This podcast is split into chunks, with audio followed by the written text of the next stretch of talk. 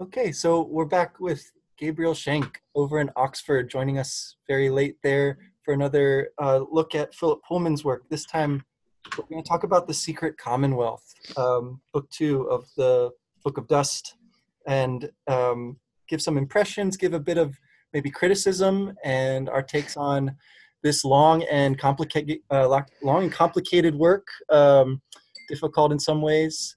Um, but I found it really enthralling, and I, I really couldn't put it down. Um, what was your impression when you when you first got a hold of it, and have you uh, refined it at all since then? Uh, okay, well, well, firstly, um, hi Wesley, and, and thank you very much for having me back on the show. Um, it's always a delight to talk to you about Philip Pullman things, um, and it's a particular delight to talk about uh, Secret Commonwealth because we are so up to the minute um, talking about it. I know you're st- you know you're immersed in his dark materials. I think just about to start the Amber Spyglass, if I remember rightly. Mm-hmm, mm-hmm. Um, starting. So yeah, it's nice to be up to the minute. Um, my, yeah, my thought, you know, it's kind of the opposite to what you were saying. I, I, I didn't find that I couldn't put it down. In fact, I did put it down several times, um, and then forgot about it, and then came back later.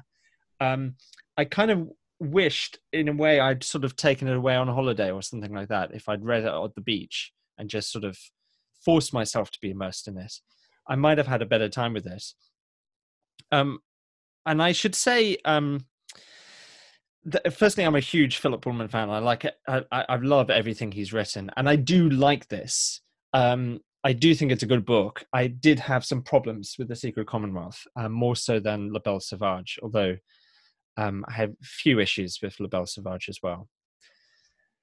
Um, but yeah, the big problem I had was that I did keep on putting it down, and then I and, and then I came back to it sort of weeks later, um, and then picked it up again, and then put it down again. Um, and actually, I think that uh, it, the book suffers particularly if you do that. So don't do that. Um, anyone who's thinking of, of doing that, um, because it's it, it, there's so many characters in it, and there's uh, there's so much going on um, but that's also my criticism. I think um, I wish it had more of a narrative focus. Yeah. Uh, I, I don't know if you felt that as well. I yeah. When I think about what was difficult about the book, it was certainly keeping not not necessarily just keeping track of all the characters because you almost don't need to. They come and go so quickly. Yeah. Um, but keeping track of the arc of the story, the shape of what's going on, and and why things are happening in all the different places where the characters are moving through. Um, that was the that was the hardest thing for me as I was reading the book to um, to sort of make sense of was why why why are we now you know moving through um, Prague all of a sudden mm-hmm. right and mm-hmm. and now suddenly we're in Smyrna um, and you jump back and forth of course between um, main characters but also you know you see more of what the uh, villains are up to than mm-hmm. you might used to um, and so so there's just a lot packed into it and i agree that it it lacks focus to a, to an extent that i i think reminded me strongly of the amber spyglass actually. Um, the the sort of narrative here moving back and forth between characters um, was reminiscent of that book. And um, so i found that kind of interesting actually as i'm starting to try to think about what's different about the amber spyglass from the original two mm. in that trilogy. And so i I mean, trying to get a grasp on what Pullman is up to in each of these books, how he sort of yeah you know takes the same general formula and certain things about his world, and then sort of puts a spin on it in each in each of the different um, um you know adventures that he goes on there. Um, so uh, maybe that's a way to kind of frame it is like what's the same about this book, and then what's different about it from from previous works. Yeah, well, that's a good question. I mean, I, in terms of the amber spyglass, that's an interesting point. Um, eh, eh, that there is some similarity there in terms of the narrative focus. Although I think Pullman had sort of earned the right by the amber spyglass because it was, you know, the thrilling third act um, in this trilogy. Whereas uh, uh, uh, Secret Commonwealth is technically book two, volume two, sorry, of the Book of Dust. Um, but really, it feels like we're starting again because Malcolm's in such a different point of his life and lyra's um you know clearly very much a different point because she was a baby the last time we saw her in the book of dust um in terms of how this fits in with the other books um well uh something is emerging about the book of dust um and I think two things, two two ways it differs from his Dark Materials. One is that it's interested in um, how uh, what happens when people stay put. So his Dark Materials is all about traveling. It's it, you, you never really stay in one place for long. um, you're always sort of going on to the next thing. Um, now there is an element of that in both La Belle Sauvage and The Secret Commonwealth, but the first two acts of both books are really set in one place. Yeah. So you see a lot more of Oxford in The Secret Commonwealth, uh, and indeed La Belle Sauvage, although it's a different part of Oxford. Um, it's it's you know just outside on the outskirts of North Oxford. Um, whereas you don't get that with his Dark Materials um, so much. And then the second thing, of course, is the is the folklore aspect. Um, so with La Belle Sauvage, there was this incredible moment when, uh, as they're going down the Thames, they sort of uh, you know go to this fairy castle and there's all i mean i loved all that stuff but it was so bizarre and it was so kind of thrilling as i was reading it because i was thinking wow this is so this exists in this world um, and actually we were back when we were talking about um, uh, I think we were talking about the Golden Compass and the ghosts in in that book, and and to what extent the ghosts actually exist um, in Pullman's world, Pullman's other Oxford, and to what extent they're just sort of made up by Lyra. Well, now I think after La Belle Sauvage and the Secret Commonwealth, we know, yeah, ghosts exist in this world and so much more. These spirits in this this world of the Secret Commonwealth. Um, uh, so yeah, so he's clearly continuing with that. Um, he, he's also, um, he, you know, for a long time, for ages and ages, um, he, he, talked about the Book of Dust as um, being the New Testament to his Dark Materials Old Testament, mm. and and it, it made it sound like he was going to take on the figure of Jesus, and he was going to do this whole thing about Jesus, and and I was kind of not so interested in that. I thought um, wasn't sure how that was going to go. And then I think that he got it out of his system when he wrote um, The Good Man Jesus and The Scoundrel Christ. Yeah. Um, so there's not, I don't think there's a lot of Jesus in La Belle uh, Sauvage or The Secret Commonwealth, but there is um, organized religion as a force of good. So the nunnery and the nuns are good people. And then there's this priest right at the end of The Secret Commonwealth who helps Lyra, and he's a good person and sort of kind and helps her out, um, which you know aren't really aspects of organized religion that you see in um, uh, his dark materials, and and also you know when Lyra puts on the Muslim um, veil and everything, yeah, she, right. it, it's quite useful for her, and she likes the fact that she isn't looked at, which is the, you know the whole point of this. Um, uh, and and yet also there's all this this kind of focus on folklore as well. And you mentioned Prague. I mean, there's an incredible section um, where it just goes so kind of magic realism, really. Yeah, um, incredible stuff. The, yeah, so the in, the introduction of the alchemist in um, Lyra's Oxford, the little book, right? Yes, he makes a kind of cameo appearance here. Um, and my my suspicion is that he is actually really important right whatever the alchemists are up to is is really significant um, and we might we might wind up seeing more of what that's about at, i hope at least at some point um, that that becomes you know something that we we investigate um, well, maybe. I mean, it, it, the the Secret Commonwealth almost felt like a series of short stories stitched together.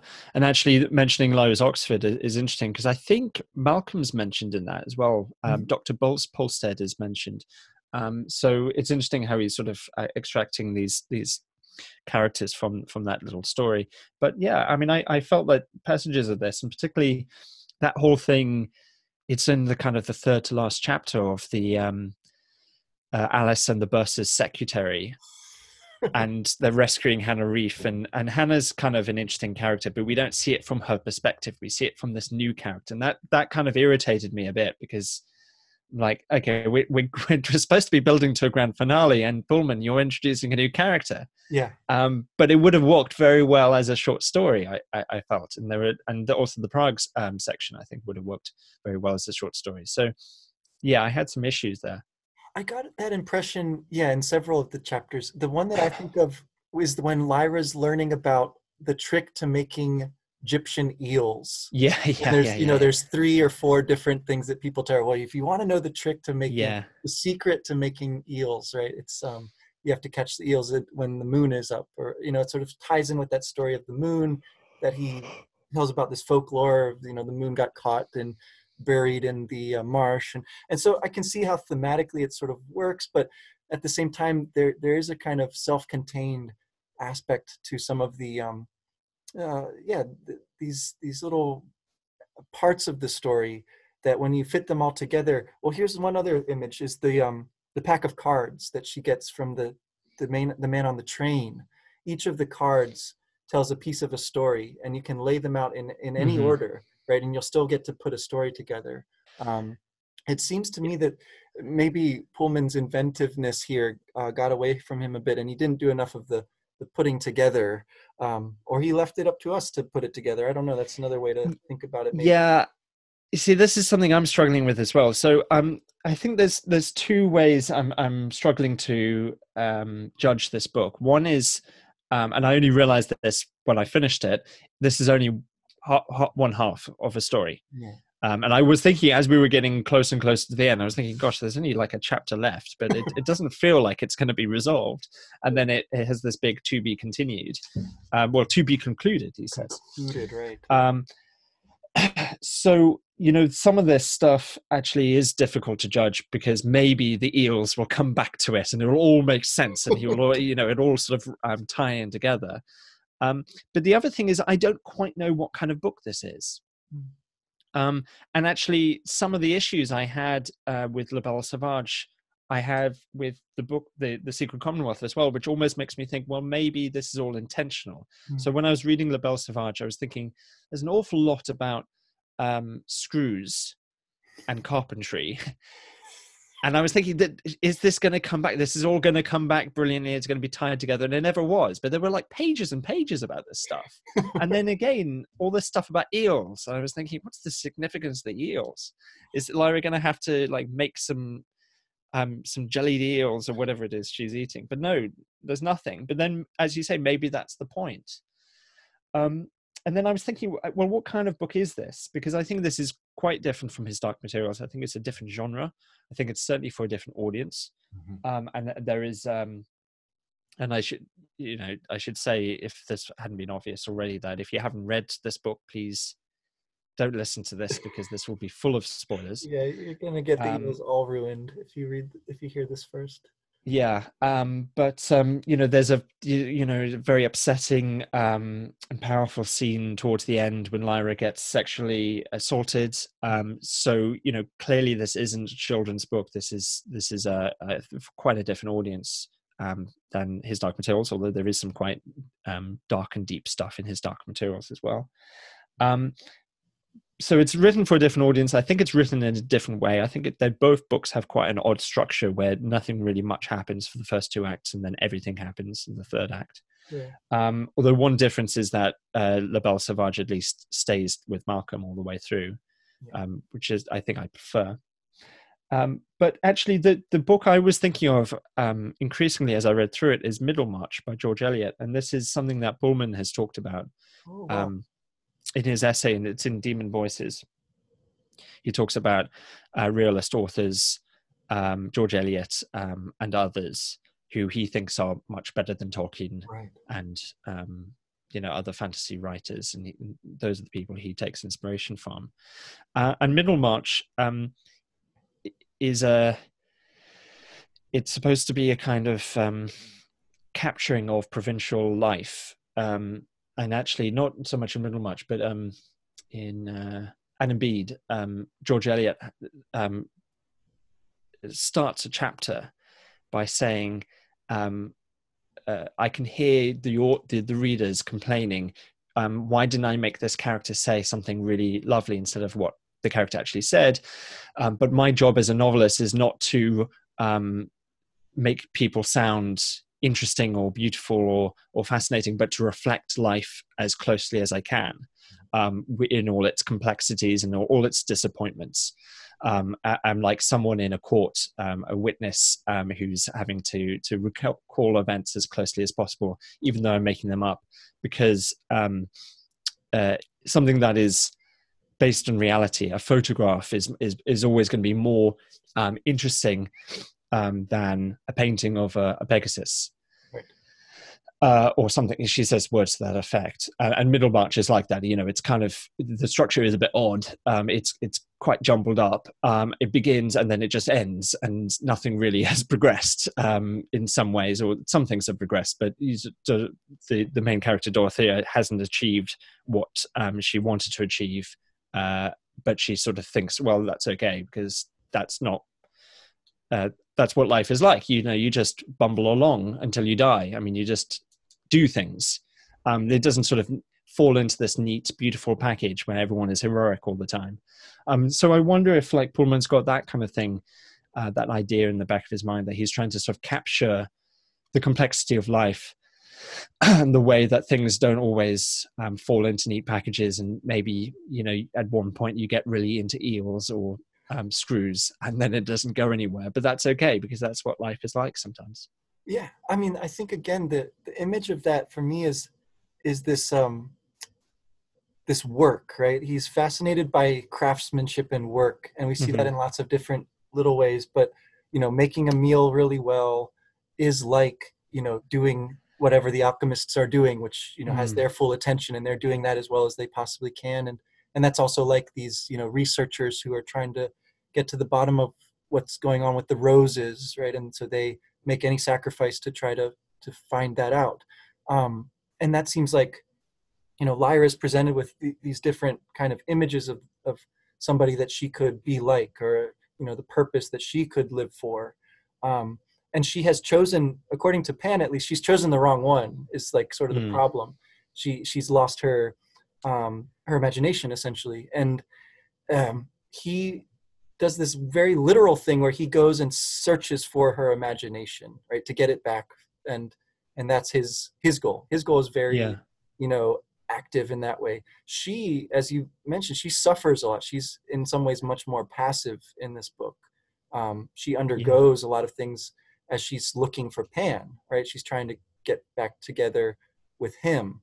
Um, and i think you know her her comparison there to uh, dorothea that, that strikes me as being really interesting um, not least because you know dorothea is caught in this kind of you know unsatisfying marriage is is a lot of her um, you know a lot of what lyra's also going through is like a lot of confusion about you know, the person she loves is in a different world and now there's um, there's a lot of uh, feelings that she's confused by um, from Malcolm, right? Her teacher, yeah, uh, was, and and so so she's like you know moving through relationships in a way that we haven't seen before um, because of the you know her being a grown up now, and that's that's also emphasized yeah. from page one. Um, so all of that, I, I guess, it's hard for me to see a way that you could um, convincingly make that sort of a neat and clear kind of story if you're kind of grappling with all, all of the uh, you know the skepticism and materialism right. and, and politics it just like he throws so much into this book um, to try to capture yeah. i guess his version of reality or something like that yeah exactly and and maybe that justifies the fact that we've got kind of those weird stories like um uh mrs coulter's mother and brother and you sort of see from their perspective which is really interesting, but I, but it's it really jarring in the narrative as well. And of course, this thing about the Bursar's secretary, um, which I already mentioned. Um, maybe it's he thought, well, I've got to throw in all this complexity anyway. I might as well just embrace it and, and just sort of you know um, go where um, I'm interested. Um, there's almost something about the alethiometer about it, the way that kind of the needle darts about into different things, and it shows you what you need to know rather than what is easy to follow or what um, what is simple and sort of satisfying what you want to know i like yeah the, the, the thing about the mrs coulter family connection that made me remember really um, that i need to reread the sally lockhart books yeah the, yeah kind of machinations going on with marcel delamare are very you know um, Sally Lockhart in some ways. I feel like uh, it's interesting because I, I, was thinking of Sally Lockhart throughout um, Secret Commonwealth as well, but for a different reason, um, um, because of all of the Oakley Street things. Yeah. Um, the whole Oakley Street um, subplot, which which again sort of seems to belong to a different novel. Mhm. It's this kind of Ian Fleming spy thriller almost, um, or John le Carre maybe. Um, but yeah, there's there's bits of that in Sally Lockhart as well, the kind of investigative, um, sort of behind the scenes stuff, um, and which which is also blended with, um, you know, the search for the imagination, which is you know very kind of romantic, and but yeah, yeah, and and also Lyra's search for nothing in particular, um, Yeah. just traveling east, um, yeah and a sort of a love story I get as well, kind of. Yeah, so so there's these kind of gen, these genre components that are a Mm. little bit at odds, and and the thing about the alethiometer I want to pick up on too is we're we're told explicitly that one of the new things about this world now is that there's a new way of reading the alethiometer, hmm um, which makes you disoriented and nauseous. Actually, if you um, Mm.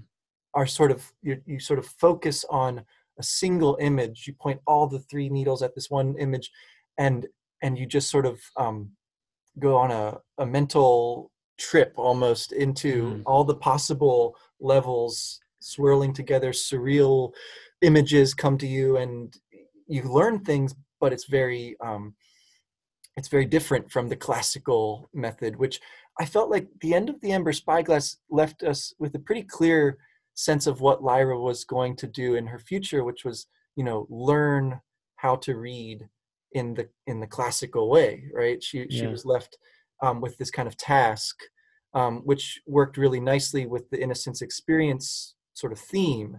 Um, but this book shows that that is not so cut and dried you know that there's there's sort of more there and the secret commonwealth itself right is sort of the biggest symbol of that that there's other levels of reality um, which Yeah.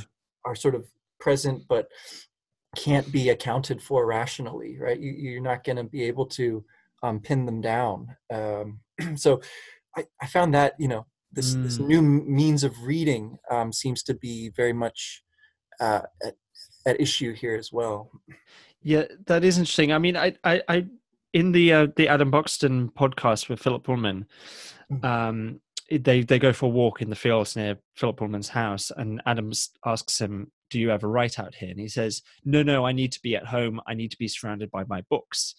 And when he said that, I thought, "Oh, like the, people read the alethiometer."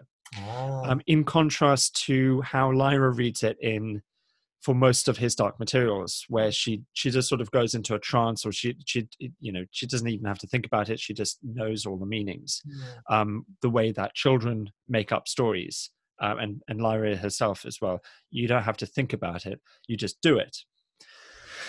and then Adam Buxton also asked He's, he said, uh, you know, presumably it's got easier for you to tell stories because you've been doing it for so long. And he says, no, no, it's got harder because I'm more aware of all the different possibilities. And I think this is one of the reasons why he needs to be surrounded by books, Yeah. um, so he could check different things.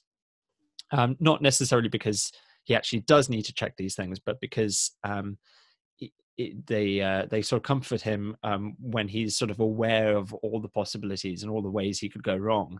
Um, and perhaps this is one of the reasons why, uh, you know, as an adult, you can't read the alethiometer in the way that you could, Lyra could as a child, um, because you're you're sort of you're too self-aware.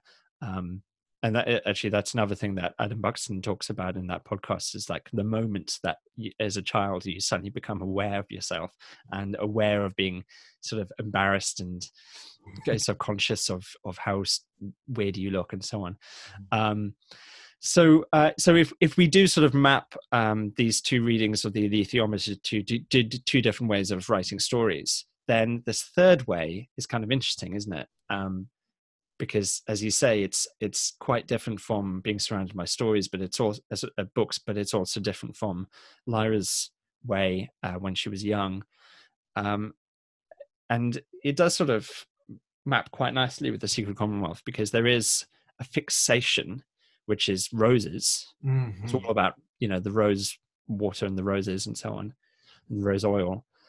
But um, so you point all the needles to that, um, but then you go on this wild, nauseous, jarring, um, confusing ride, which isn't really about roses at all.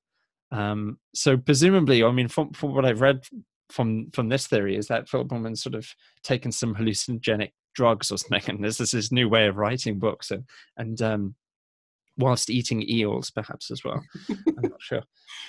Yeah, he, well, he um, he's very you know creative. I think, um, and hitherto he's always spoken of how he has to sort of restrain himself. Right, he doesn't want to go off in all these different directions. He wants to stick to the story. Yeah.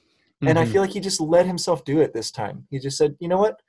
Mm-hmm. I want to go, you know, full, just yeah, full um, psychedelic mode right now. And um, and so yeah, the, the incredible scenes in the um, the fire, ma- the furnace man and his water nymph demon, right? That comes out of nowhere, really. Um, that that sort of, mm. you know, has an incredible force to it. Um, but we aren't prepared for it really at all. Um, and and it just sort of happens and then it's over and we don't really hear mm-hmm. more about it or investigate it or I mean it's just so there's there's parts of this that um, seem to me to be him just sort of flexing his his his talents um, and there's pros and cons to that i guess um, as far as you know things that we could hold as as valuable in a story like coherence right and um, believability and, and things like that um, so yeah I yeah i mean maybe you know um, he's it's because he's older and he maybe he's sort of feeling like why not why not sort of do all these things because um, life is short. Um, and he has less to prove. Um, he's done the kind of the you know the the critically acclaimed trilogy. He's popular enough now that people will buy his books whatever and and i think editors as well um won't uh uh don't have much power over him. Um i mean the the question i'm curious about is is about the the history of the manuscript because um you know for such a long time we knew he was working on this. Um and it, it made it sound everything i heard about it made it sound like it was one book because it was always referred to as the Book of Dust, and this is published as Volume One, Volume Two, and Volume Three. Um, and I wonder, like, did he start with La Belle Sauvage? Did he, and then go on to the Secret Commonwealth? The Secret Commonwealth came out quite soon after La Belle Sauvage. Mm-hmm. It's like only like a what year or two, year or two, yeah, Some, something like that. Um, and I just, my guess is that actually he was working on Secret Commonwealth and the sequel. Um, and then he added La Belle Sauvage as a kind of prequel to those two books, but that's just a guess. That's a kind of a hunch. Yeah. Um, uh, I don't know, um, but I, I kind of feel like that's part of the missing puzzle as to why he decided to put all this stuff in. Because you're right, he has been quite restrained in the past. He's he's talked about you know uh, um, the fact that he doesn't know uh, whether daemons have sex with each other. And he said, like, if the story required it, I would find out. But I don't think the story required him to find out about, um, you know, the, uh, all the goings on in Oakley Street and, and yeah. so on. Um, but he still put it in because I think he he liked that. Um, and in, in terms of daemons, I mean, like daemons as an idea, I think is so rich and interesting. You don't have to do anything about it. You can just have daemons, and that's kind of interesting, and you can play around with that. But by God, does he really go into and push, you know, what that whole concept could mean in this book? You know, introducing so many big ideas about daemons. Um, uh, and and people falling out with each other, yeah. which is a way of expressing sort of and exploring depression um, and anxiety and self-loathing um, but also this stuff about daemons running away daemons there's being a daemon black market yeah. daemons going to other people it's like it, it's incredible stuff because it makes sense but it's it's also like you know it's so huge um, See, I, I wonder if in some ways this story was always implicit though like because if you think about the rose right the roses um, give you this kind of vision and we know that people have been able to have visions because the shaman right john parry or or stanislaus yeah. he talks about having these visions. So where did those come from? What is the emulsion that lord asriel used to see the pictures of dust in the first place mm-hmm. right what did he treat the plates with? And it's it's the rose oil it seems or something like it. Um, it's very like what um, mary malone discovers in the world of the mulefa with that that oil from the pods that allows her to see dust.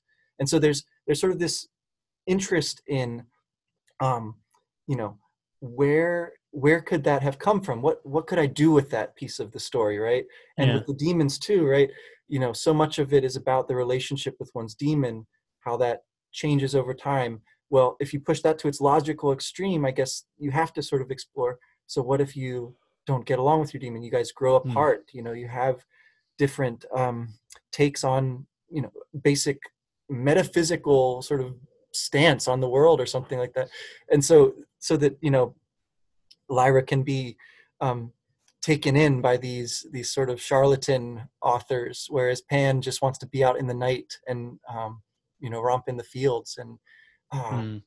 talk to the alchemists you know mm-hmm. so so i found that to be yeah um a, a difficult part of the book because you know so much of what we've been taught has been about the closeness of the relationship with the daemon and and how could you ever you know betray that? But but clearly that is a component of of yeah, melancholy or depression um, that that's worth um, sort of exploring here. Um, and I, so there's twin aspects right of, of sort of vision um, of, of how you can see more of reality and and sort of the cost of that of, of the pain of the suffering of um, what, what comes with that. Uh, I yeah. felt that it was always implied in the story and and is now sort of being explored in, in greater detail. I, I really like you. I got to the end of the book and I was like, I can't believe, you know, it's just going to end like that. I want to know. I want to know what happens. I want to know what is going on in this um this desert stronghold with Latin guards. You know. Yeah, yeah. Well, I guess we'll find out. Um, but I mean, in terms of if pushing ideas, um, you know, it, it's important to remember that Pullman who's writing this after the ending of the Amber Spyglass, in which he, I mean, God is killed. Um, you know, I mean, how do you top that? How do you go? Where do you go from there? You God is killed and the afterlife is destroyed. Yes. Um, and the answer is you. Well, you keep on pushing at other things, but but that that this kind of all whole idea of the secret commonwealth and kind of um, things more things existing than we know of, and so things existing in the corner of our corner of our eyes, and and that there's always going to be mystery in the world and things to discover. Um, whether that's how to create the perfect eels, or um, or, or kind of you know weird, which is absolutely weird stuff like this kind of water nymph daemon and stuff that sort of makes you question everything you ever knew.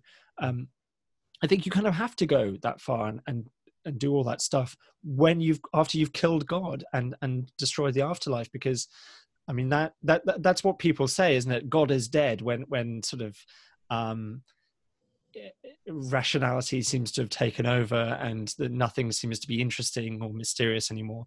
Um Pullman as a as a sort of deep um, agnostic as a, as a sort of atheist um, uh, or, or, close atheist uh, still wants there to be magic and mystery yeah. um, in the world and visions and things on the edge of our vision. Um, you just don't need to have a an authoritative God in order to have all that other stuff. Yeah, that that component of the story um, does also seem, yeah, to be really driving Pullman is sort of like, yeah, what's what's next? What can having dispatched the authority um, what is there, what's out there, um, to, and clearly dust, you know, has always been his his response to that, but but making sense of that in a way um, that is beyond rationality seems to be the the task at hand. Yeah, and also that isn't sort of too disappointing and and uh, and yeah rational. I mean the the comparison would be the midichlorians in um, the star wars series uh, where the force is this exciting thing or mysterious and it binds the universe together and then you find out that you can sort of measure it. Mm-hmm. um, if pullman the danger with with exploring dust especially in a whole trilogy is that you just sort of explain it away and, and you say oh you know this is what dust is. It's a particle. We can measure it um, the kind of Lord Asriel approach. Hmm. Um, but uh, clearly, you know, what attracted uh, Pullman to dust in the first place was the mystery of it um, just implicit in the word dust, and he's he's really sort of wanting to keep that, and and I, I, think he is, and also not just to keep the mystery in dust, but to widen the mystery uh, and the intrigue and the magic um, by um, opening up all, all these other possibilities as well in the world. Yeah, the the way that we see, I think, um, Lyra and her daemon um, diverge. Um, it seems to me that that is the perfect sort of analog for what the reader feels in this book. Uh, you're, you're torn. Your attention is torn apart. Um, you're feeling for um, all these different characters going through these, you know, unprecedented levels of pain and misery. Um, you also, though, in that process, get to learn more about the world. And I think that, yeah, the realism element is definitely there, right? In, in little sort of moments. Um, we are it's suggested to us that this is actually the truest way to like apprehend reality is is through this kind of story and these kind of folkloric elements and um, fairy tale or mythic elements too um, mm. that you know clearly it's wrong that um, certain philosophers or, or, or, or authors or whoever um, have dispensed with those things have ridiculed them have written them out clearly it's also wrong right to become a giant pharmaceutical corporation and try to you know amass all of the um, the magical things to yourself and, and, to make more profit or whatever mm. it is they're going to do right so those yeah so those are sort of um, by by presenting them the way he does I, I, feel like pullman is really you know goading the reader to um, open up their mind and and consider you know the the Jackie lanterns, right, and the um, all all of the elements of um, of the the world of spiritual I don't know yearnings and mysteries. Mm. We we did a reading uh, event for the solstice. Right? Yeah, yeah, yeah, yeah. That I thought, you know, what was um, what was it the um, the story about the the man who can feel his son on his back or, or something.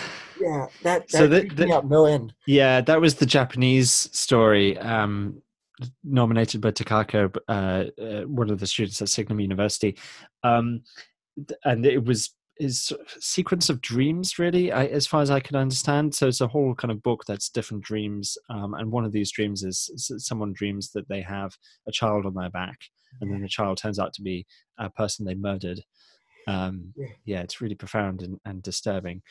Um, yeah, and th- and there's sort of elements of of the Secret Commonwealth which are kind of dreamlike um, and disturbing in in similar ways. Um, although I was just checking my notes and I I, no- I noted down there's this bit right at the end when Lyra's haggling for um, it's right at the yeah. There's a whole page of this. Uh-huh um, and and they a, a page or two when she's haggling on the price of something uh, to be taken to the blue hospital, uh, the blue hotel. Yes. And I just it I just it really stuck out at me. Like, why would why do we need to see all this? Why do we need? Why couldn't you not have written just uh, Lyra haggled with the price? Why do we have to actually see it all happen? And and again, it sort of goes back to that kind of idea of realist fiction, that sort of George Eliot um, model, where you do see things play out because that's how life works you know you, you don't just summarize you don't skip over the boring bits yeah. um, but it's a weird it's a really weird um, mixture where you have that kind of realist approach but you also have um, all these fantasy elements um, nymphs and jack-o'-lanterns and so on. And i think that was one of the, the, the reasons why i found this book quite um, stomach when stomach churning makes it sound like I, I, was appalled by it, but sort of um, nauseous in the, I felt, I almost felt seasick at times, you know, in the, in that kind of way that people do when they're reading the alethiometer in the new way. Um, that kind of mixture, not just of genres, but also ways of describing things. Yeah, yeah, and this is with the um, ah, this character is so infuriating. Um, yeah, guy, yeah, right. Who who insists on calling her Miss Silver. Yeah. Um, like, you know, he can't get her name right, although he seems to know pretty much everything actually. Um, well, it, I mean that that was all a kind of um, sub. You know, he he was just pretending to be stupid. I think. Um, I mean, it, I I am glad it, it, turned out like that because there was a point when I was thinking this is maybe like getting a little bit racist, like just borderline kind of like you know the the, the kind of um well, not racist not so much well just a, maybe just a bit kind of yeah the the kind of comedy foreign character in like yeah. a disney film or something you know the, who, who sort of phrases everything in a very archaic way um uh, you know the kind of like the arab who's like extremely polite and sort of uses sort of uh, fancy words um and then and then actually um he when he has this conversation at the end with um, Bonneville, you, you, realize that actually he's a much more serious and complex character. I mean, th- this is actually one of the things I think Pullman does extremely well is conveying character through dialog mm-hmm. um, and uh, Lyra in this book is definitely the same Lyra from his Dark Materials, but she's grown up. I mean, there have been a good 10 years since we last saw her. Mm-hmm. Um, and you can tell that from the way she phrases things um, the way she speaks, and you see that with this character at the end. There's a there's a sudden shift in that whole character. He stops being this kind of slight sort of stereotypical character um, and, and becomes this kind of rather more interesting person. But then, of course, the whole book ends before we can find out more about him. Though even if the book had continued, we'd probably move on to the next character anyway. I mean, there's so many characters mm. left along the wayside in this story, um, like that uh, that woman, that princess who who whose daemon ran away, and she was uh-huh. kind of fascinating. And then we're, you know, as soon as we get into her character and her storyline, we're we're off to the next um, thing.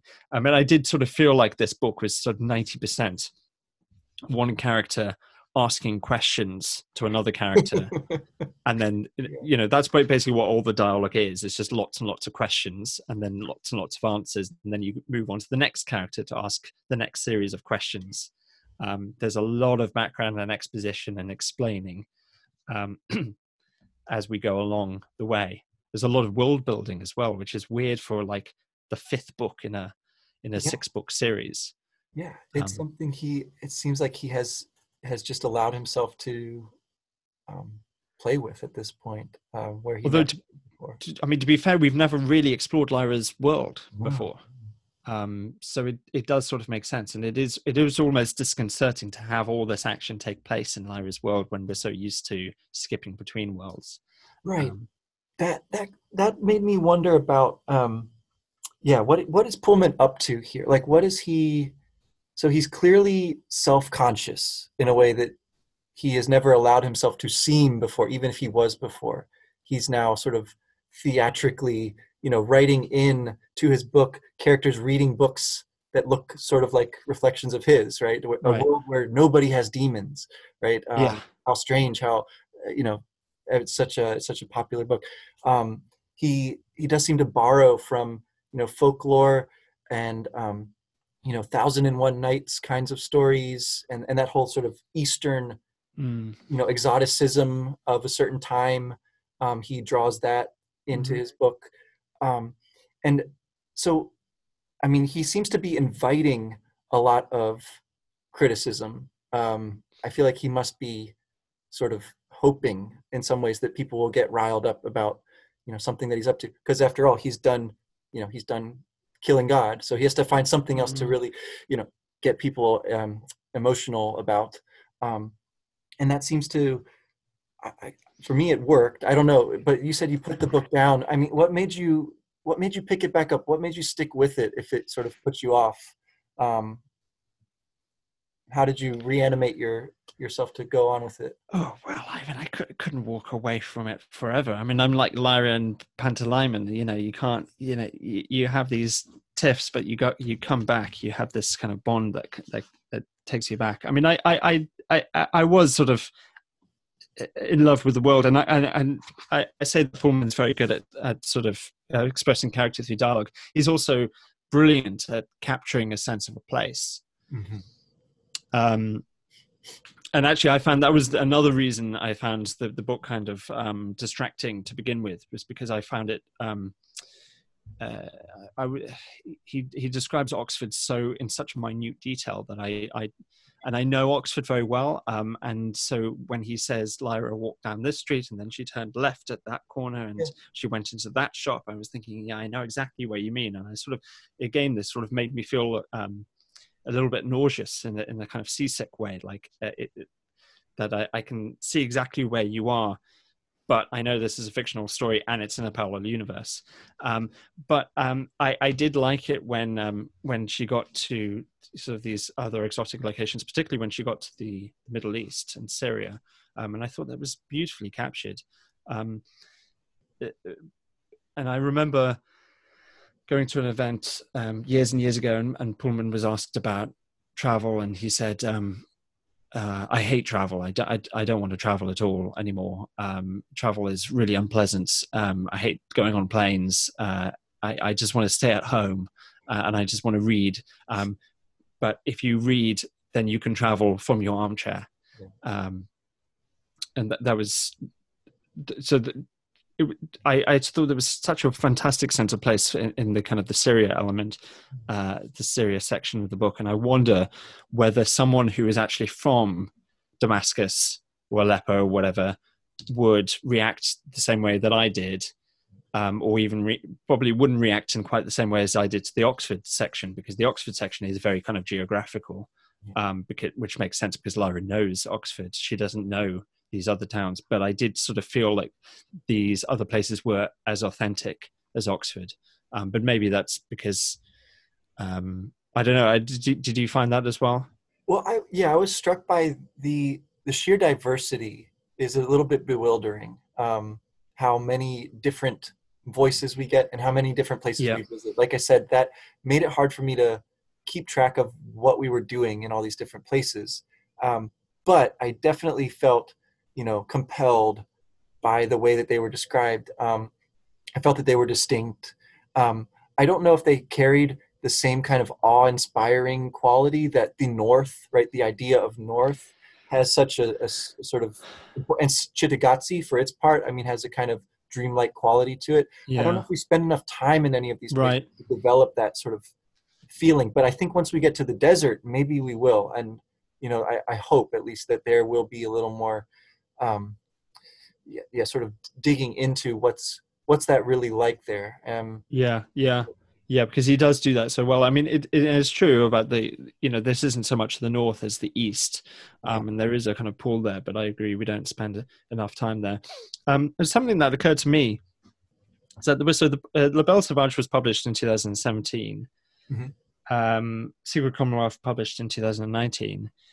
Um, Brexit has happened in between those two things. And um, The Secret Commonwealth is a kind of Brexit book in yeah. the sense that Lyra's traveling through Europe speaking French. Um, and uh, when you were saying about Pullman sort of almost writing this almost in a way like he wants to be criticized or picked up, he's, he's sort of he's he's he's uh, he's spoiling for a fight. Um, well, uh, Pullman is a bit like that on Twitter. Um, the the oh, latest story um, about my awful country is that we're bringing out um, a special 50p commemorative Brexit coin. and Pullman has has tweeted that um, it should be boycotted because it doesn't have the Oxford comma, and this has been picked up as a big news story because he's always you know saying something that um, that, that you know um, makes some kind of statement uh, about politics, and and he has written um, proper political pieces for the Guardian newspaper. Oh, yeah. uh, I mean, it, one of his arguments after Brexit was that um, Britain has been facing the wrong way um, for decades. It should have been facing east towards the rest of the European continent rather than across the ocean to America. No offense to you, but you know, it's just these countries are closer. So, um, you know, it's it, it, it Lyra could have gone on a road trip to America if she'd wanted to, uh, or if Pullman had wanted to, but instead she she goes on a sort of a road trip through um, the rest of Europe and beyond. Um, so maybe there's a kind of element of Pullman sort of spoiling for a fight a little bit, although uh, obviously he's he's following story as well. Um, but uh, I, I, certainly don't think he's he's got any issues with um, making that connection with uh, um, you know what we should be doing and, and uh, where our um, our folklore uh, has roots and where where it's natural to to look for adventure. It's interesting because there is a strong element of of the in that part where um, Alice and the bursar's secretary are are standing up to the CCD people. Right, there's a strong element of like the old laws, like the the rights of um, British citizens mm-hmm. being you know sort of trampled by this power that's coming from Geneva after all right? mm-hmm. A mm. centralizing power of European um, what you know hegemony or something that they're standing up to. And so you know it's it's not simply that you know Europe is good and Britain you know shouldn't separate from it. Um, it's that you know each place needs to like understand what it's really about. And based on a, a kind of understanding of its core identity that isn't this superficial one but is this deeper right in the language in the in the folklore from there you can sort of engage with other places. Um, the way that you know lyra um, again she she meets these different characters from all different places and in in many cases she is um, sort of forced to rely upon their help. Um, that that shows sort of the other side of it right? You need to reach out to yeah. other people and let them sort of offer what help they can provide because because we all need that. Um, but uh, by the same token you know she is um, inquisitive and um, sort of what you know she the, the story really gets going when she um, finds out about the the rose gardens being destroyed from her friend so she's you know offering that support to somebody else too so yeah, so there's yeah. yeah i feel like yeah there is there's a way in which pullman wants to sort of um, incorporate political tension and things but it does always seem to be really grounded in this other mm. thing that's, that's that's primary for him yeah, uh, I, mean, I mean, the other um, section to talk about, of course, is the refugee boat. Yeah, right. Runs around and and a lot of people drown, and and uh, the boy loses. I think it's a boy or a child loses their parents, and that's that's incredibly so difficult and moving, and that's extremely topical. Um, not so much uh, in 2020 um, uh, but but for, for years it was on the news all the time about migrant boats um, and people um, drowning and uh, so that this is you know something that that Pullman is sort of bringing right into the story. And of course there's these acknowledgments as well. Yeah. um, there are three characters in this novel whose names are those of real people whose friends wanted to remember them in a work of fiction. Um, so Bud uh, Schlesinger Alison Wetherfield um, and the third is Nir Huda Al Wahibi, who was one of the first, uh, one of the victims of the terrible fire at Grenfell Tower.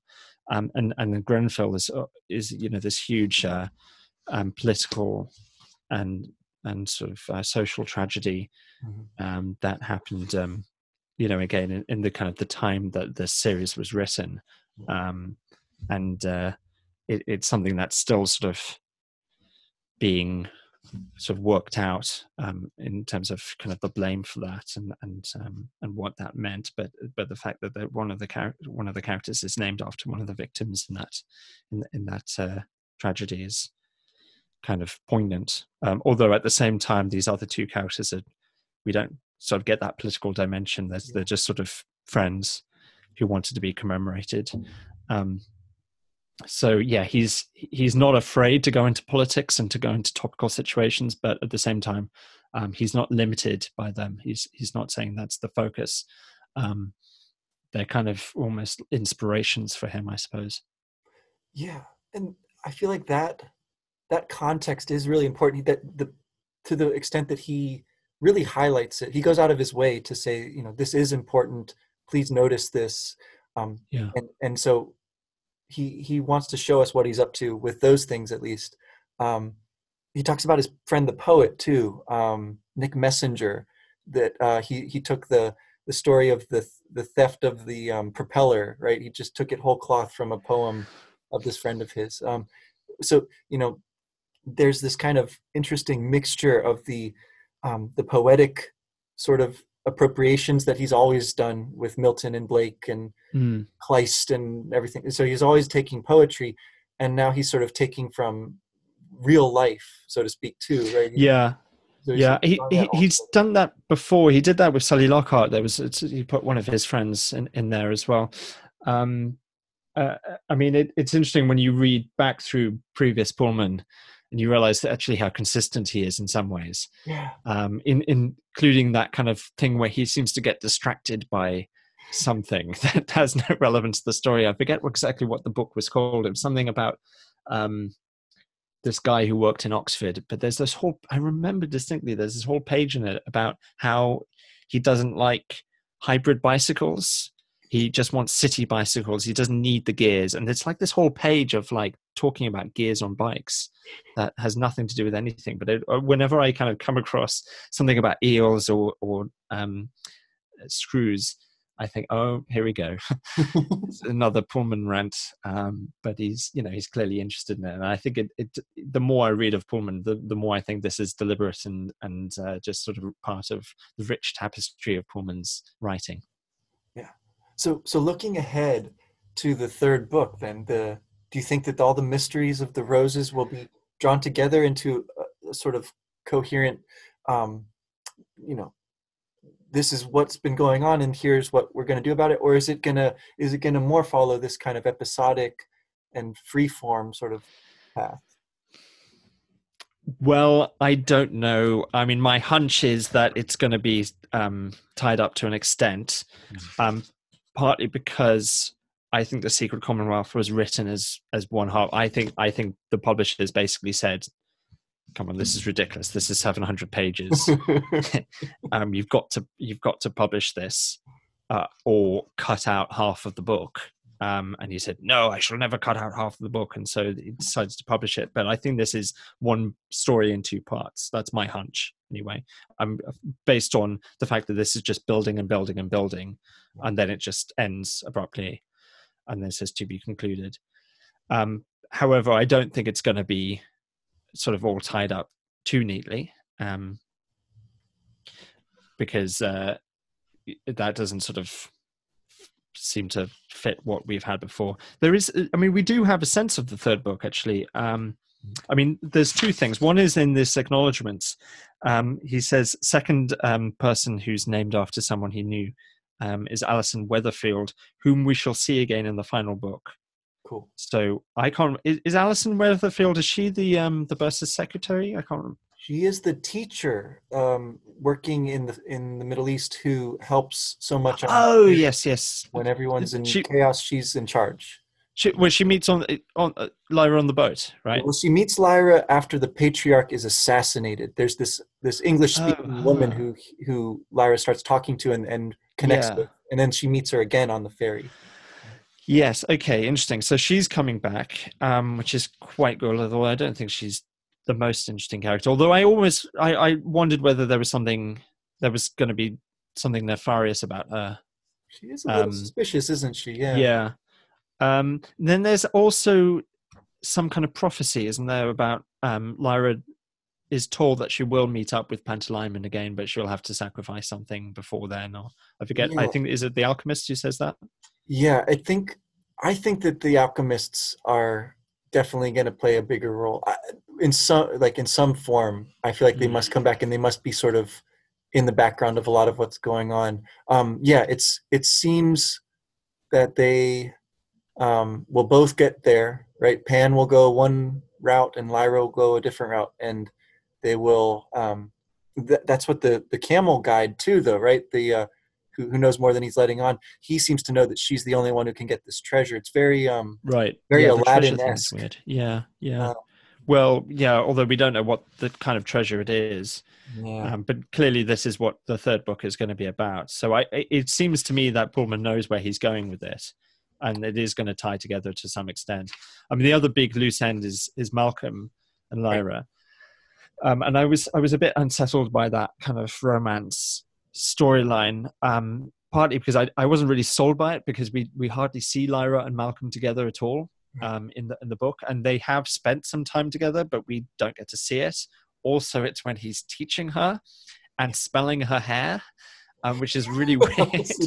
it's just it, you know, and I I actually saw some things on Twitter about it before I got to that point. Where a few people were saying like this is a really dodgy bit bit of the book, yeah, um, and it is a bit dodgy, but then I also sort of think like there's an element of um nothing that is human to me is strange in this book. Mm-hmm. Um, that anything that you know he's being really honest about human feelings and emotions and stuff. And um, uh, whilst I don't think it's okay for someone to smell someone else's hair, I think that's weird. But like it's kind of knowingly weird.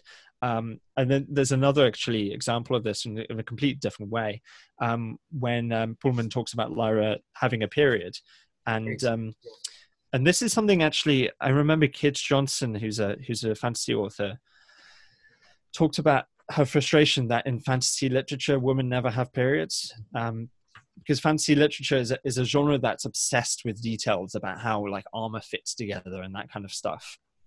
But women never have periods and it seems to be like a kind of writing away of of, of something that you know women experience and you know it's just a, a fact. And um so there's this kind of like little mention right at the end of like the fact that she has a she has her period and uh, you know it's it's kind of poignant because it she's she says well at least my body's working right. uh, in that way even though she's been beaten up and and bruised and assaulted. Um but there's a kind of like raw honesty about it. It's like even though it's not really done in fiction um pullman's doing it anyway. He's he's he's talking about it and, and good for him in that case i think. Um the the earlier bit about kind of malcolm falling in love with lyra is a bit weirder but it sort of reminds me of the same kind of thing of like well people do do that kind of thing. They do sort of fall in love randomly uh, with people much younger than them even though they shouldn't. So there's a kind of honesty to it. Um, so i kind of get that. But at the same time um, it's not really sold to me in the narrative um, because they spend so much time apart and, and it's like pullman was you almost felt like he was trying to make it work with the letters that malcolm sends to lyra and lyra's just sort of like thinking like oh maybe he's not so bad and and, and sort of rethinking what she thinks of him. But uh, i'm not really sure how that's going to fall together. Um, maybe maybe malcolm will sacrifice himself for her or something like that. Yeah that's so that's how i felt like Mm. There were there was an interesting element of lyra learning things about malcolm that she never knew that he never you know would have told Yeah. her um, which made it which sort of planted the seed at least that she could develop some sort of you know admiration for him he really he doesn't seem to have any other flaws so the fact that he falls in love where he knows he ought not is sort Mhm. of compelling to me that that's sort of the thing about him that makes him human um, Mhm. whereas he's like this essentially james bond who knows a lot of ancient history kind of Mm. character. He, he is sort of from a different kind of book entirely and is just there um, you know saving the world. Um, so i feel like he does need to have something more to him. Um, and i don't know that we're given a whole lot between what we see when he's you know 10 or 11 in la belle sauvage and then to now like what are his experiences with relationships? And you know why is he still single i guess? Um, these are questions that i was wondering um, what's going on with him in that respect. He also can separate from his daemon. He had that sort of traumatic experience that we're learning is not actually that uncommon it turns out. Um, so there's that element to him too that they can sort of connect over um, in much Yeah. the way she and will could. The one thing i really wanted in this book and i still really want is some kind of account of what pan and Kirjava will's daemon were up to when they were separate right that, that was always sort of what i expected would be the thing that would um, you know lead them to to have some kind of understanding again lyra and pan is that when pan would tell her what he was up to and they, they would sort of reconnect over that story that side of the Hmm. story that was never you know because and they do to an extent you know he, he sort of talks a little bit about how painful it was for him. But that was always it seemed to me sort of it was implied that there was more to that that they learned something while they were apart. And and maybe they did right? They went to this place because she has these like sort of vague memories of of going to the um the rose garden in the desert.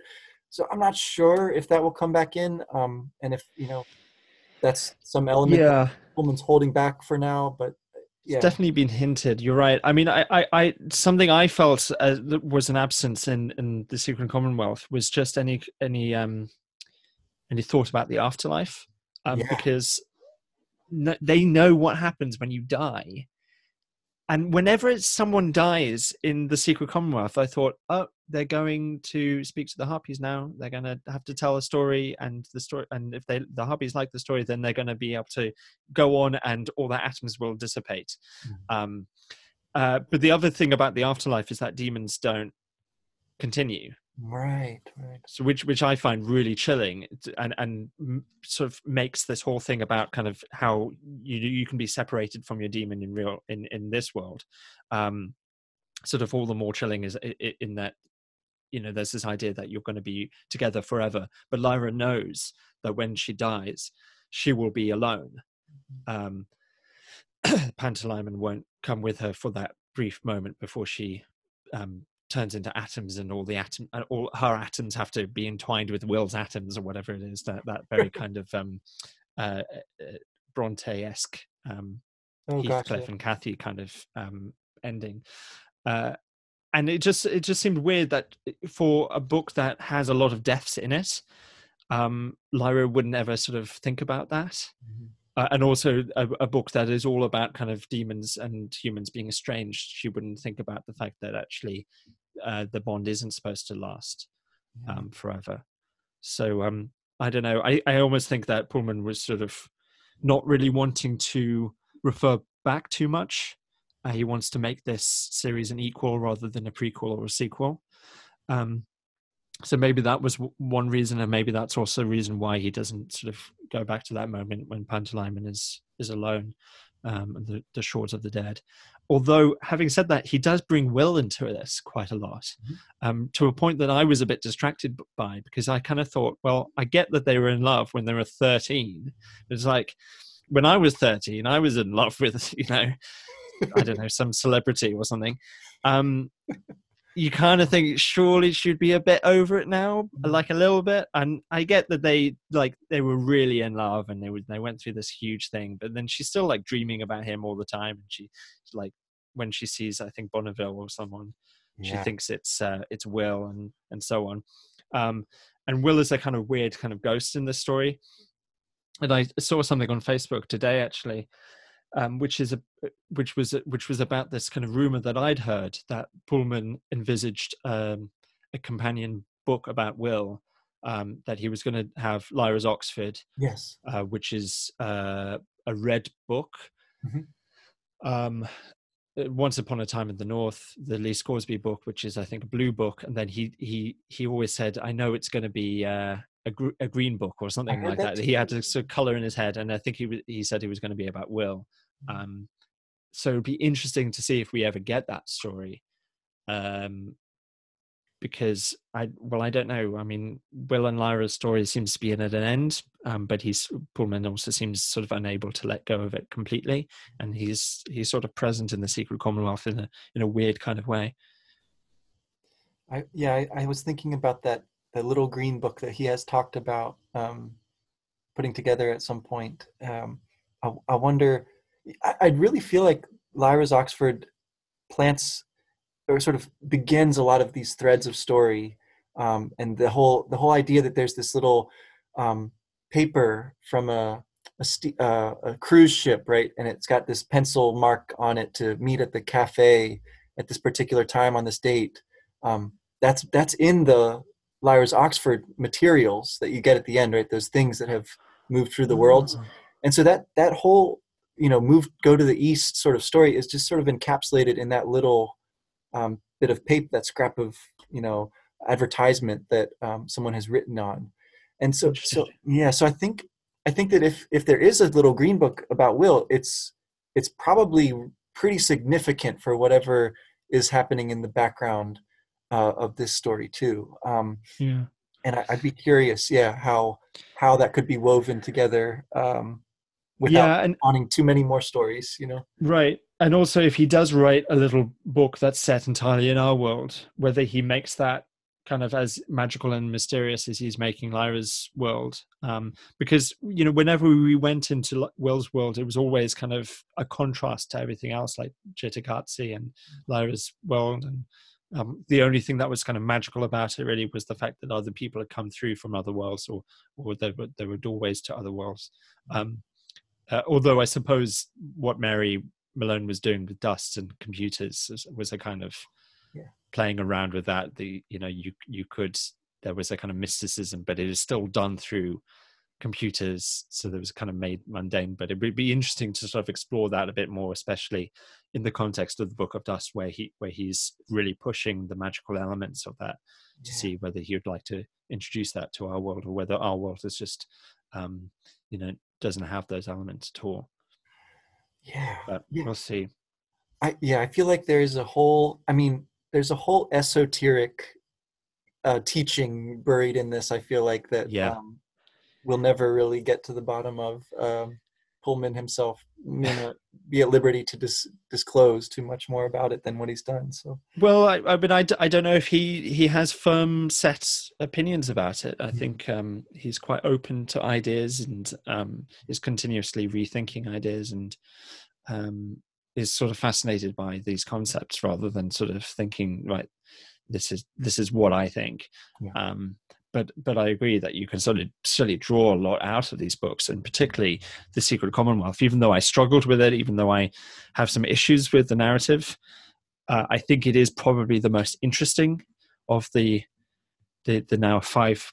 novel series, Mhm. um, uh, and the most um, potentially perhaps p- potentially in some ways the best um, that I could go back to it 10 years later and, and think, yeah, no, this was this was the book that I struggled with, but uh, over time I've come to really appreciate. Or maybe not. Maybe it maybe it'll be my least favorite. Um, I, I but it's certainly the most interesting um, in terms of kind of what it contains and how much it contains. Yeah. Yeah. All right. Well, I appreciate you chatting with me again about Pullman and his worlds. Um, this, uh, I think, you know, aside from analyzing the poem about uh, roses, we we pretty much touched on. Yeah. all the important yeah. I, I hadn't hadn't even begun to think about that. the The only other thing I wanted to say really quickly was um, there was a kind of weird moment um, in uh, this book with um, the, the the way that Lyra goes to this cafe in the covered market because that that's like literally my favorite place to go in Oxford. It's called Brown's Cafe in our world. I forget what it's called in Lyra's world. It's called like Jim's or something. Um, and uh, yeah, it's just a weird thing. So I, I, this is my favorite place to go to eat. It's this kind of what I call a greasy spoon cafe. Mm. So they they serve like um, full English breakfast, and uh, I always have double egg and chips. Um, but uh, they do jack potatoes and stuff like that. Um, but it's uh, it's kind of hearty food. It's sort of like the British equivalent of an American diner, you know, the where you get stacks of pancakes and that kind of thing. But it's it's the British equivalent, and it's a great place for like people watching, and it's in the covered market, which is quite a nice sort of area of Oxford anyway. You get really good tea in this place in, in Browns as well, really good loose tea, even though it's really quite cheap and cheerful. Um, and then just opposite is this amazing shop that sells uh, coffee beans and tea leaves and stuff, and it always has this amazing smell. As soon as you step out of Browns, you get the smell of the coffee and the tea, and this is all exactly captured in the Secret Commonwealth. So I think this was another re- reason why I, I struggled and I put this book down and then came back to it. Is because a, a I've been waiting for this book for so long, and it was just so uh, overwhelming emotionally to read about Lyra again. And B, it was just kind of this thing where it's like, wait, but not only is it that Lyra is an adult and I'm reading her story and I'm getting updates about the story that meant so much to me for so long, but she's in my favorite place to eat in Oxford. it, yeah, it was weird. It was a weird moment, but I, I, I, over time, I think I'll love it. And next time I go to eat there, I'll think, you know, oh, Lyra used to work here when she was younger in the parallel world. And if Lyra was here, she would probably like to meet here as well and talk to her friend about roses or whatever. Um, yeah. That's so cool. Yeah. See, these are these are aspects of the story that you're privy to that the rest of us just we I mean, we might be able to sort of feel how how at home, you know, Pullman is in that place because of how he writes, but it doesn't doesn't connect with something that we've actually experienced in quite the same way. Yeah, I was walking past a pub um, just a few nights ago on uh, Broad Street, and I think it's the pub that Lyra goes in when she talks to like a friend of hers who she's sort of like is sort of like her. Oh, I can't I can't say the uh, the uh, the the proper term for this, but it's like her, her sex buddy. Let's put it that way. Which is, I mean, that's also weird. It's like I feel like we could take like any like five pages from this and just talk about it because it's like so full of like interesting ideas. But anyway, um, I think it's I think if I remember rightly, it's the one on Broad Street that she goes into, and then she has some Badger beer. And I remember going. I haven't. I've never actually been into that bar, but I walked past it the other day and thought about Lyra. Um, but last time I drank in an Oxford pub, uh, I asked for Badger beer, but they didn't have any. But um, it is a local beer that she drinks. Um, ah. so if you want the complete experience, you can go into that pub. And I, I, don't know if you can get Badger beer there, but clearly um, Pullman, you know, has a favorite pub and a favorite cafe and a favorite beer. And he puts it all into the story along with um, names of um, people who who want to be commemorated. Um, so yeah, what what you said before about kind of that mixture of fantasy and folklore with the kind of mundane everyday items and objects and people um, is certainly true, as well as throwing in all these genres and all these plot lines and characters and and um, modes of storytelling and narrative focus and so on. So it's a, it's a hell of a book. Yeah, yeah, it's making me want to start it right over again. At this, um, yeah, I'm definitely looking forward to the conclusion as well, and um, yeah, whatever. Have you read um, the Collectors? I think it's called. I listened to it a couple times, but it's been a while. So that's like a little black book almost, you know? Yeah, because it's book. ebook only. I think I didn't realize it was an audio uh, audio version as well. Okay, yeah. I, I need to check that out because I only found out about it when we did our Sig, um, Signum University Secret Commonwealth thing, and I was oh, doing research on the series, and I completely missed it before. So um, that's another companion book I, I need to read. It's another very self-conscious one too, and it okay. it makes me think like there's these books that Pullman I think I've talked to you about this before. Pullman has these books he wrote when he was younger that are impossible yeah. to find now. And I, I, feel like he's sort of playing with that in a way too. Like um, you know, collectors of his books are in some you know respect um, the object of his uh, his mockery there or something like that. Um, right. Yeah. I mean, on this list of it, the, the works by Philip, Philip Pullman, it says selected works by Philip Pullman. It still takes up the whole page. Yes. This is my edition of the Secret Commonwealth. Um, and um, the, yeah, the collectors isn't on there. It ah. just says ah. his Dark Materials companion books, Lyra's Oxford and Once Upon a Time in the North. Um, huh. But uh, yeah, he's written a lot. Yeah.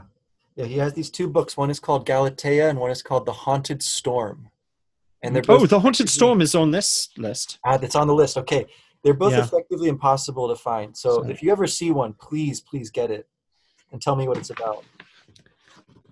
Oh yeah, Ga- Galatea is on here as well. So it's the Haunted Storm, Galatea, Count Karlstein, How to Be Cool, Spring Heel Jack, The Broken Bridge. I've read The Broken Bridge. Yeah, yeah. Um, I, but I think these, I Count Karlstein, I used to think was his first book. No, no, there's um, two other books that are out there somewhere. So I think he said he said that it's his first book, but it's interesting actually that that that they're included on that list. Well, maybe it's not such a conspiracy. Maybe they've just gone out of print. Maybe he wants people to find them and he wishes they were back in print. I'm gonna I'm gonna look them up now. I'm kind of curious. See It'd be fascinating. Fascinating to read the first ever published Philip Pullman and see yeah. if there's anything in there that, that we've been talking about. But wouldn't it be amazing as well if you if you read it and then there's like this kind of a mention of dust or something? It's like he was planning it all along, and then you realize no, it's just it's just a different kind of dust. Yeah, but you you never know. That might be the secret for you know Pantalaimon might get mentioned or something like that. This is the key. Yes. I, so there's your homework. I'll I'll continue my researches into the Amber Spyglass and um, my my careful reading and um, yeah, thanks again, Gabriel. It's been a pleasure as oh, always. Oh, thank you. Yeah, it's uh, always a pleasure um, to talk to uh, to someone about Philip Pullman, and it's also fun talking to someone in the other side of the world. It almost feels like you're in a different plane of reality. Like we're, you know, I'm I'm in Lyra's world maybe, and you're in uh, Will's world or Cittàgazze or something Ooh. like that. Yeah. Oh, all right. Well, until next time. Take it easy. Thank you very much. Yeah. Have a good have a good evening, and uh, I, I look forward to your future episodes. Thanks. Okay. Thanks, then. Bye bye.